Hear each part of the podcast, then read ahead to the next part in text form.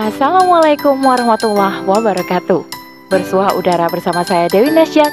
Kali ini dalam rubrik syiar dengan judul Mukjizat yang Senantiasa Terjaga oleh Mariah Zawawi. Karena itu adalah sebuah penghinaan besar jika ada yang meminta agar beberapa ayat Al-Quran dihapus. Hal itu sama artinya dengan meminta umat Islam untuk tidak menjadikan ayat-ayat itu sebagai pedoman. Padahal, kita tidak boleh mengambil sebagian dan meninggalkan sebagian lainnya. Penasaran dengan kelanjutannya? Jangan kemana-mana, tetap di podcast Narasi Post Media. Narasi Post, cerdas dalam literasi media, bijak menangkap peristiwa kunci. Al-Quran adalah firman Allah Subhanahu Wa Taala yang disampaikan oleh malaikat Jibril alaihi salam kepada Nabi Muhammad sallallahu alaihi wasallam. Al-Quran diturunkan secara bertahap selama 23 tahun. Ia diriwayatkan secara mutawatir oleh para sahabat, tabi'in, dan tabi'ut tabi'in yang jumlahnya tidak memungkinkan bagi mereka untuk berdusta. Al-Quran menjadi mukjizat bagi Nabi Shallallahu Alaihi Wasallam untuk membuktikan kelemahan orang-orang Quraisy. Mereka adalah orang-orang yang sangat piawai dalam membuat syair. Mereka biasa berlomba membuat syair. Dalam lomba tersebut, mereka saling menonjolkan kefasihan dan kejelasan atau balaghah syairnya. Syair yang menang akan ditulis dengan tinta emas dan digantungkan di Ka'bah sehingga menjadi bahan pembicaraan serta kebanggaan kabilahnya. Karena itulah, untuk membuktikan kelemahan mereka, Allah Subhanahu Wa Taala menurunkan Al-Quran dalam bahasa Arab. Keindahan bahasanya tak tertandingi. Tidak ada satu makhluk pun di dunia ini yang mampu menirunya. Bahkan, seandainya mereka bekerja sama untuk melakukan hal itu, mereka tetap tidak mampu. Allah Subhanahu Wa Taala telah menyatakan hal itu dalam beberapa ayat, salah satunya dalam Surah Al-Baqarah ayat 23, yang artinya, dan jika kalian dalam keraguan terhadap apa yang kami turunkan yakni Al-Quran kepada hamba kami Muhammad, maka datangkanlah satu surah yang semisal dengannya. Dan ajaklah para penolong kalian selain Allah jika kalian orang yang benar. Jika mukjizat-mukjizat lainnya tidak dapat lagi disaksikan, tidak demikian dengan Al-Quran. Ia akan tetap terjaga karena Allah telah menjanjikan hal itu. Dalam Al-Quran Surah Al-Hijr ayat 9, Allah Subhanahu Wa Taala berfirman, sesungguhnya kamilah yang menurunkan az-zikir dan sesungguhnya kami yang akan menjaganya. Imam Al-Mawardi dalam An-Nukat wa Al-Uyun menyebutkan bahwa ada 3 pendapat terkait penjagaan Al-Quran ini. Menurut Ibnu Jarir, Al-Quran akan dijaga hingga hari kiamat. Sedangkan menurut Qotadah, Al-Quran dijaga dari setan yang hendak menambah hal-hal yang batil atau menghilangkan kebenaran.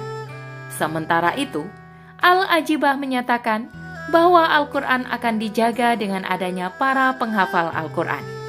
Penjagaan Al-Quran dari kebatilan ini juga disebutkan dalam Surah Abasa ayat 13 hingga 14, yang artinya, di dalam lembar-lembar yang dimuliakan, yang ditinggikan lagi disucikan, yakni disucikan dari hal-hal yang kotor, baik berupa penambahan maupun pengurangan.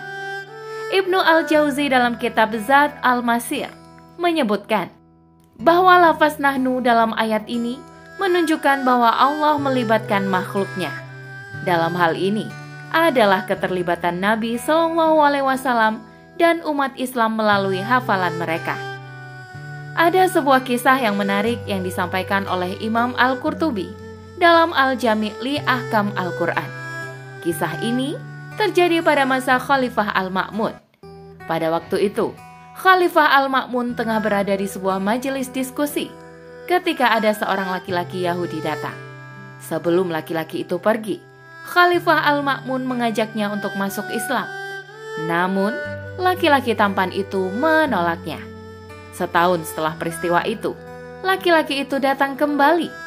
Namun kali ini sebagai seorang muslim yang hendak menyampaikan suatu kajian fikih. Laki-laki itu kemudian menceritakan bahwa setelah bertemu khalifah, ia menulis Taurat. Ada bagian yang ia tambahkan dan ia kurangi pada kitab itu. Kemudian ia menjualnya. Hal yang sama pun dilakukannya pada kitab Injil. Ternyata kitab yang telah ia ubah isinya itu juga laku terjual sama seperti Taurat. Namun, saat ia melakukan hal itu pada Al-Quran, orang yang hendak membelinya meneliti isinya terlebih dahulu. Ketika calon pembeli itu mengetahui ada yang diubah, ia pun menolak untuk membelinya. Dari situlah ia memahami bahwa Al-Quran itu kitab suci yang senantiasa terjaga isinya. Menjaga Al-Quran dapat dilakukan oleh setiap muslim. Ada 4 hal yang dapat kita lakukan untuk itu. Pertama, dengan membacanya. Membaca Al-Quran bernilai ibadah. Pahalanya sangat besar. Rasulullah SAW bersabda melalui hadis riwayat At-Tirmizi, siapa saja yang membaca 1 huruf dari kitabullah, baginya 1 kebaikan. 1 kebaikan akan dibalas dengan 10 kali lipat. Aku tidak mengatakan bahwa alif lam mim itu 1 huruf, tetapi alif itu 1 huruf, lam itu 1 huruf, dan mim juga 1 huruf. Di samping mendatangkan pahala, Al-Quran juga akan menjadi syafaat bagi pembacanya pada hari kiamat. Hal ini sesuai dengan hadis riwayat Imam Muslim yang memerintahkan kepada kita untuk membaca Al-Quran, karena ia akan datang untuk memberi syafaat. Kedua, dengan menelaahnya melalui karya-karya para mufasir yang muktabar, misalnya tafsir Ibnu Katsir, tafsir Jalalain, dan sebagainya. Hal ini kita lakukan agar terhindar dari pemahaman yang salah. Banyak sekali perintah bagi kita untuk menelaah atau menadaburi ayat-ayat Al-Quran. Salah satunya di dalam Al-Quran Surah Sad ayat 29, yang artinya, ini adalah kitab yang kami turunkan kepadamu yang penuh berkah, agar mereka menadaburi ayat-ayatnya dan agar orang-orang yang berakal mendapat pelajaran. Ketiga, mengamalkannya. Setelah menelaahnya, yang harus kita lakukan adalah mengamalkannya. Sebab Al-Quran adalah pedoman hidup, maka harus kita amalkan dalam kehidupan sehari-hari. Karena itu, adalah sebuah penghinaan besar jika ada yang meminta agar beberapa ayat Al-Quran dihapus. Hal itu sama artinya dengan meminta umat Islam untuk tidak menjadikan ayat-ayat itu sebagai pedoman. Padahal, kita tidak boleh mengambil sebagian dan meninggalkan sebagian lainnya. Sebab, Allah Subhanahu Wa Taala telah berfirman dalam surah Al-Baqarah ayat 208. Hai orang-orang yang beriman, masuklah ke dalam Islam secara kafah. Maka, yang harus kita lakukan adalah mengambil seluruh hukum yang telah ditetapkan oleh Allah Subhanahu wa Ta'ala tanpa terkecuali. Keempat, mendakwahkannya. Mendakwahkan Al-Quran termasuk kewajiban kita. Dengan mendakwahkannya, akan semakin banyak yang tercerahkan dengan Islam. Perintah untuk berdakwah ada di dalam Al-Quran maupun hadis. Untuk mendakwahkannya, kita tidak perlu menunggu hingga kita mempunyai banyak ilmu. Rasulullah SAW bersabda melalui hadis riwayat Imam Bukhari yang artinya, sampaikanlah dariku walau hanya 1 ayat. Demikianlah, Al-Quran akan senantiasa terjaga hingga kelak datang masanya. Allah menghapus huruf-huruf dalam Mushaf. Saat itu, tanpa diminta oleh siapapun, ayat-ayat Al-Quran itu tidak akan ada lagi. Saat itu pula, manusia hanya mampu menyesali diri. Semoga kita bukan termasuk bagian dari mereka. Wallahu a'lam bishawab. Demikian rubrik syiar kali ini. Sampai bertemu di rubrik syiar selanjutnya. Saya Dewi Nasyad undur diri. Assalamualaikum warahmatullahi wabarakatuh.